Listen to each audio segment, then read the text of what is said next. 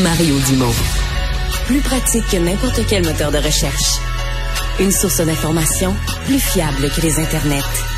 Pour savoir et comprendre, Mario Dumont. Alors, une euh, jeune infirmière, une infirmière euh, de 24 ans des États-Unis euh, qui a qui, avait un problème de santé, elle avait des rotes tout le temps. répétitifs, excessifs.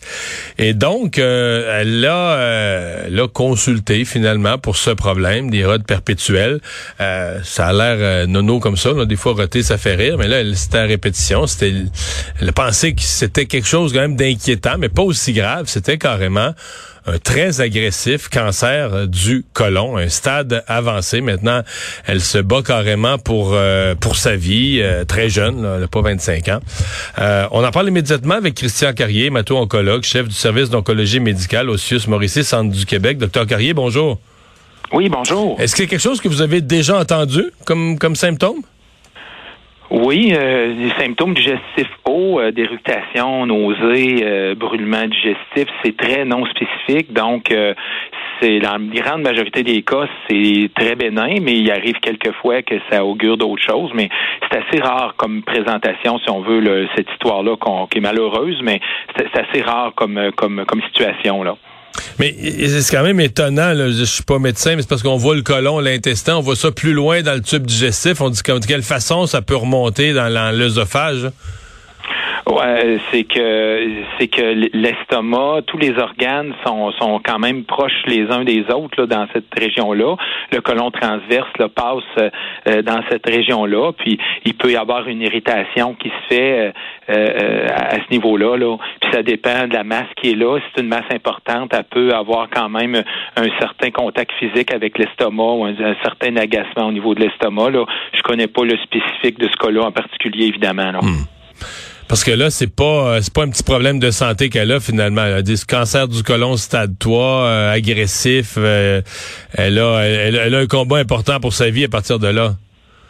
Oui, c'est sûr. Faut penser que faut, faut, faire attention à des histoires comme ça là, qui pourraient nous inquiéter beaucoup. Là, euh, le moindre petit symptôme mène rarement à un cancer euh, avancé. Là, euh, il y a quand même certains symptômes qui sont plus plus importants qu'il faut quand même prendre en compte là, de, de, de, façon plus sérieuse si on veut, puis pas hésiter à consulter. Là, on pense aux gens qui vont avoir des difficultés respiratoires importantes, de la, de toux, qui vont avoir des crachats de sang, si on veut. Ben là, on peut penser euh, au cancer du poumon. Les gens qui vont détecter des masses dans leur cou, euh, dans leur sein, euh, au niveau des testicules, ben ça peut être des cancers qui sont importants. Fait que c'est des choses qui sont simples à, trouver. on peut penser à Mais le cancer du côlon, il est plus il semble plus traître, c'est-à-dire qu'il n'y a pas grand-chose. Il y a les tests vraiment spécifiques, puis euh, je pense qu'on attend d'une semaine à l'autre le gouvernement du Québec un grand programme de dépistage. Mais à part ce dépistage dans les selles euh, qui prend, euh, qu'il faut faire le test, il n'y a pas grand-chose. Il semble pas y avoir beaucoup de symptômes qu'une personne se s'en rend compte elle-même les organes intra-abdominaux, c'est très difficile de détecter les cancers, qu'on pense en, particulier au pancréas, qui est très profond puis qui est très non spécifique dans sa présentation. L'ensemble de l'abdomen va envoyer des signaux qui sont sont même pas équivalents au bout d'un doigt, là, si on veut, en termes de sensibilité ou de spécificité de localisation. Là. On vous pique avec une aiguille sur un doigt, puis vous pouvez les yeux fermés dire exactement de quel côté, en haut, en bas, alors que vous avez une une tumeur à l'intérieur du ventre, puis ça va donner un inconfort qui est vague, qui est diffus, qui est difficile à localiser. parce qu'on n'a pas une bonne sensibilité des terminaisons nerveuses dans cette région-là c'est moins c'est moins spécifique. Donc c'est plus flou c'est plus c'est plus nuageux un peu. Fait que c'est plus difficile de pointer la source. C'est plus difficile d'associer la douleur directement à, un organe précis ou à un problème précis là.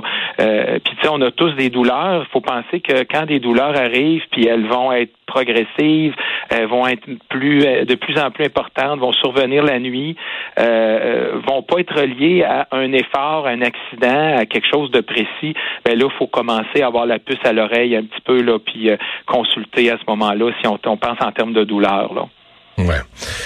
On voyait quand même ce euh, cette nouvelle en se disant, euh, parce que j'ai entendu plusieurs experts depuis peut-être deux, trois ans dire, euh, cancer du côlon, de plus en plus jeune. Là, on voit des cas de plus en plus jeunes, au-delà du fait que c'est arrivé par un, chemin curieux, les, les rottes, mais pour le reste, pour cette dame-là, c'est quand même une femme de 24 ans qui se retrouve avec un cancer du côlon. C'est, vrai, ça, qu'il y a de plus en plus de, de jeunes patients, puis jeunes sous les 40 ans qui se retrouvent avec cette maladie-là? Je pense pas qu'on peut affirmer actuellement qu'il y a de plus en plus de cas de cancer chez les patients jeunes. Là, c'est pas une tendance lourde. Euh, le cancer en général est rarissime dans les, les, les 20 premières années, puis après ça, l'incidence augmente progressivement. Dépasser 60 ans, là, ça devient beaucoup plus important, puis dépasser 80 ans, c'est très très important. Puis plus on avance dans les décennies, plus on va avoir une augmentation importante du taux de cancer. Mais on entend tous parler de ces catastrophes-là parce que c'est vraiment quelque chose qui frappe l'imaginaire. Euh, c'est assez rare, là, des cancers sévères dans la vingtaine. C'est quelque chose qui est assez rare. Puis dans, dans, l'enfance, évidemment, Dieu merci, c'est extrêmement rare. Fait que euh, euh, je pense pas actuellement qu'on peut affirmer qu'une tendance lourde, qu'il y a plus de cancers chez les jeunes patients. Là. Euh, voilà.